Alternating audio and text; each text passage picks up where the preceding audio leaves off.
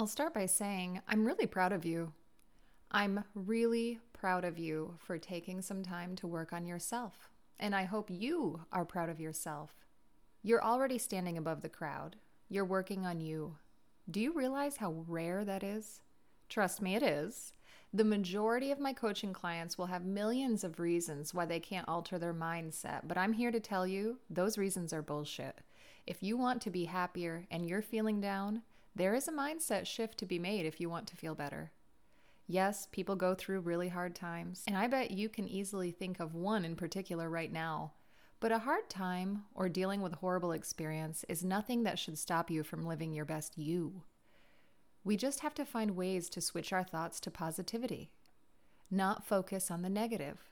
When we focus on positivity and we welcome joy into our lives every day, we create a much brighter mindset, something we are all striving for. It does not feel good to wake each day just awaiting the challenges that you are to face. But if you start each day anticipating the challenges and looking at them as opportunities for growth, we almost begin to embrace the challenges that will come our way. My first moment of complete peace, and I'll tell you what, a moment leads to so many more moments. The more you're aware of them, look for them, feel them, the more they will become normal. This feeling of complete peace becomes normal. But I ask you to never let go of that feeling of peace. We don't want normal to not feel special. We want to feel grateful for having this special moment every day, looking at each day as something special. So here's my first moment. I'd been conducting trainings on time management and growth. One thing I suggested was for people to write down their worrying thoughts and, with that list, identify which were eating at them the most. Which did they read and feel the knot of dread in their stomach? You know, you've got a fist sized tightness starting at the apex of your ribs and it kind of moves down toward your navel. I despise that feeling. The thoughts that produce the greatest feeling of stress would be the ones we worked on, and you can do that too. In that training, I had participants focus on the thoughts that produce the greatest feeling of stress, the biggest fist sized tightness, the most impact and pressure on your belly. And those were the ones we would work on. And you can do that too. The purpose of this exercise is to tackle that list we create, ready and rearing, Without having a solid starting place for where to begin, we can feel lost and hopeless. We may feel like everything is piling up and we're drowning, so to speak. After writing down our major stress points, we'll be easily able to identify them and refer to those stressors in order to get started working on them. Now, the stressors and the starting points will be up in your face, so write them down. It'll feel good to start addressing them and releasing that knot of dread allowing your shoulders to drop, noticing throughout the day that your muscles aren't staying so tight. It's a very relieving feeling. The first step is identifying your biggest stress trigger, then addressing it. Sweeping it under the rug will only be there to cause trips and falls, so let's get that cleared up. Jot down the things that bother you. Something I like to do when listening to podcasts or Audible is keep my Notes app open. In your Notes app, you can do a voice to text message, jotting anything down that resonates with you, something you'd like to revisit in the future. And when you hit that little microphone, what you're listening to will continue on. Makes it easy for you. Now that you've got some things that are stressing you, either written down or they're on your mind, put an asterisk or some sort of marker for the ones that are bothering you the most. Read them back, think back through them, and when you get that jolt of ugh feeling, that's the one you need to address the soonest. You may read them back and realize they all make you feel that way. That's okay. Then start working on the one that is easiest to take care of. Maybe it's something as simple as setting up an auto pay because that bill is always late. Sometimes it's just the simplest fixes that can take that unease out of our lives. If it's something that you read and you're unsure where to start, maybe a relationship or something in the past, Remind yourself that the past is important because without it, you wouldn't be who you are today. And you are so very special in so many ways.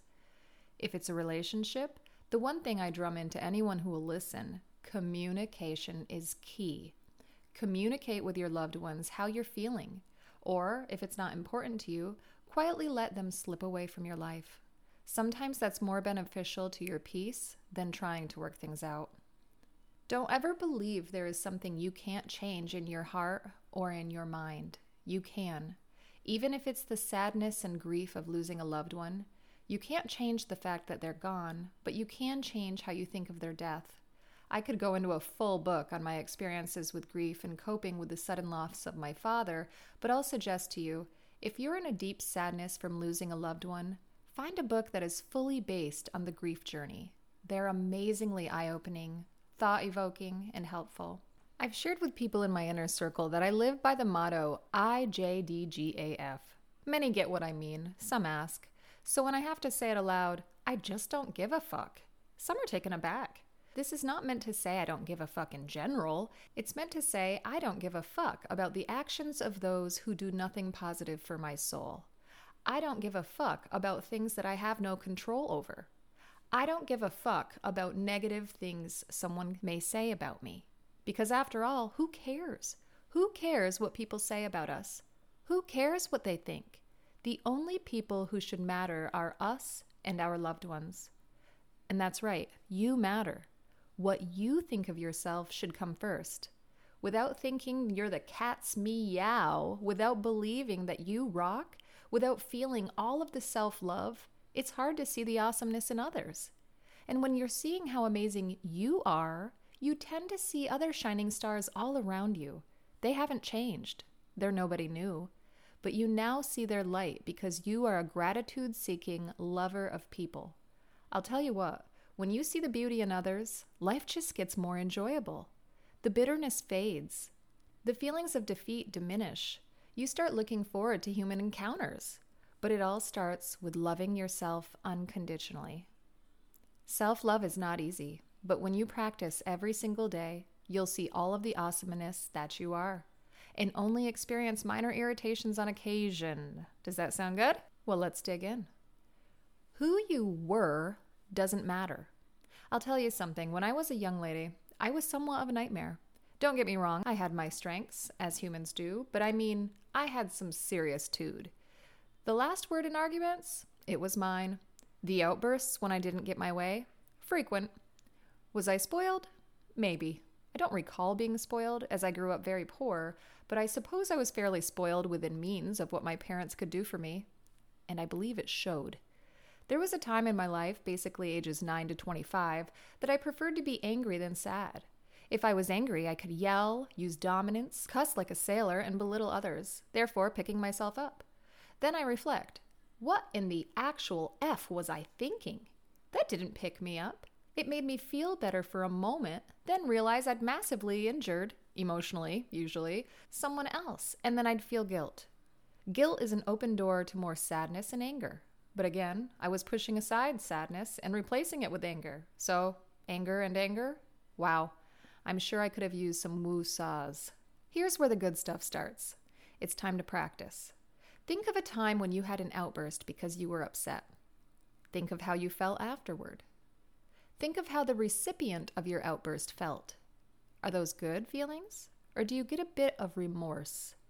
First off, no remorse. Things happen and we cannot take them back, but we can use them as opportunities for growth. This isn't about having you feel bad about yourself. This is about helping you handle situations with grace as they arise. Will you nail it down right at the start? Probably not. Will you need to practice to continue to improve? Yup.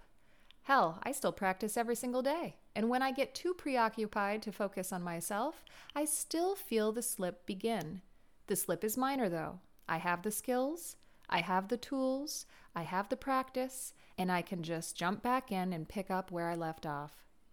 So, how do we handle situations where anger is the loudest feeling in our soul? My favorite is looking in the mirror and saying out loud, I love you. You are strong and powerful. You matter.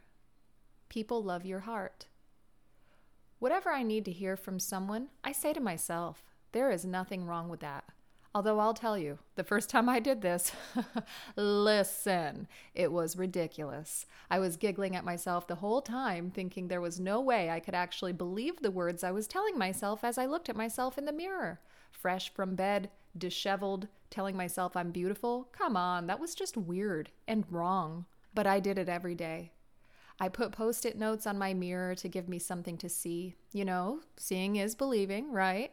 Well, it took a lot of practice and I felt like a weirdo, but now I can tell myself positive and uplifting words and I believe them. I know you can too. Just go ahead and giggle at yourself to begin with. Giggling's fun anyway. Give it a try. Write yourself notes where you'll see them throughout the day. Tell yourself you got this. Whatever it is you wished you felt, write it down. That is a great place to start. Now you've got a couple of tips, couple more tools to add to your tool belt. I would love to hear how you're utilizing them. I would love to hear how your journey is going. And if you feel like you could use more of this, I do have a free community on Facebook. It's a five day workshop focusing on self love, self esteem, confidence, effective communication, and manifesting your dreams. But I want you to remember you are where you should be in life. Everything you have done, everywhere you have gone, has led you to this moment to be listening to this, to start taking action on your happiness and mindset and all will work out as long as you're putting energy into yourself. You cannot pour from an empty cup, so make sure you fill yours. Thank you for listening. You can go ahead and subscribe to my channel if you want more uplifting, fun, inspirational stories. It is my pleasure to have had this time with you today. Enjoy the rest of your day to its fullest. If you'd like to get notifications when new podcasts are up, or maybe just some emails throughout the week to inspire you, and encourage you to do your best every single day, go on over to therachaeltowne.com and get yourself signed up.